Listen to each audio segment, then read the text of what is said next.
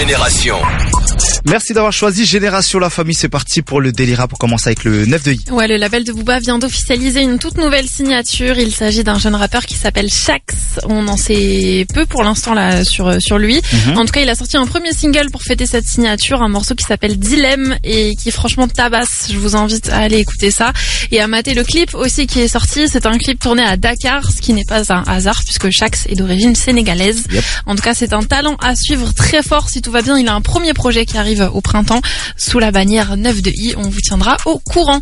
On continue avec un concours pour tous les jeunes talents rap qui nous écoutent. IB, l'ingé son le plus le plus famous des réseaux. On Bah, en bien a sûr. déjà euh, parlé ouais, sur Génération.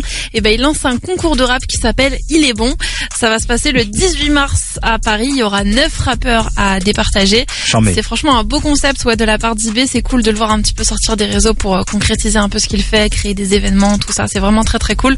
En tout cas, affaire à suivre. Ça se passe la semaine prochaine. Du côté des States, dans ce Daily Rap, on a appris hier que Metro Boomin avait vendu une partie de son catalogue musical Oh. pour 70 millions de dollars. Ah ouais. C'est pas quelque chose de nouveau dans le rap US. Ces derniers mois, il y en a beaucoup qui ont fait euh, la même chose, Future notamment récemment.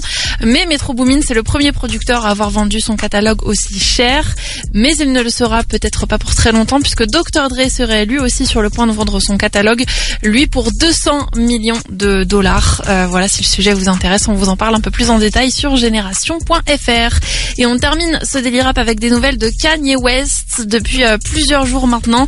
Adidas sont à deux doigts de le supplier de, de revenir. On rappelle qu'ils ont mis fin à leur deal avec lui fin 2022 après toutes les polémiques de, de Kanye. Yep. Mais hier, on a appris euh, qu'Adidas était euh, en perte pour la première fois depuis 30 ans. Ça, c'est dû à tout leur stock de Yeezy invendus euh, qui- qu'ils ont toujours. Donc voilà, raison de plus pour appeler Kanye West à l'aide, qui lui ne répond euh, toujours pas à ces réclamations. Il est toujours dans son délire. Il prévoit de monter sa propre boîte de toute façon pour euh, pour euh, se relever un petit peu.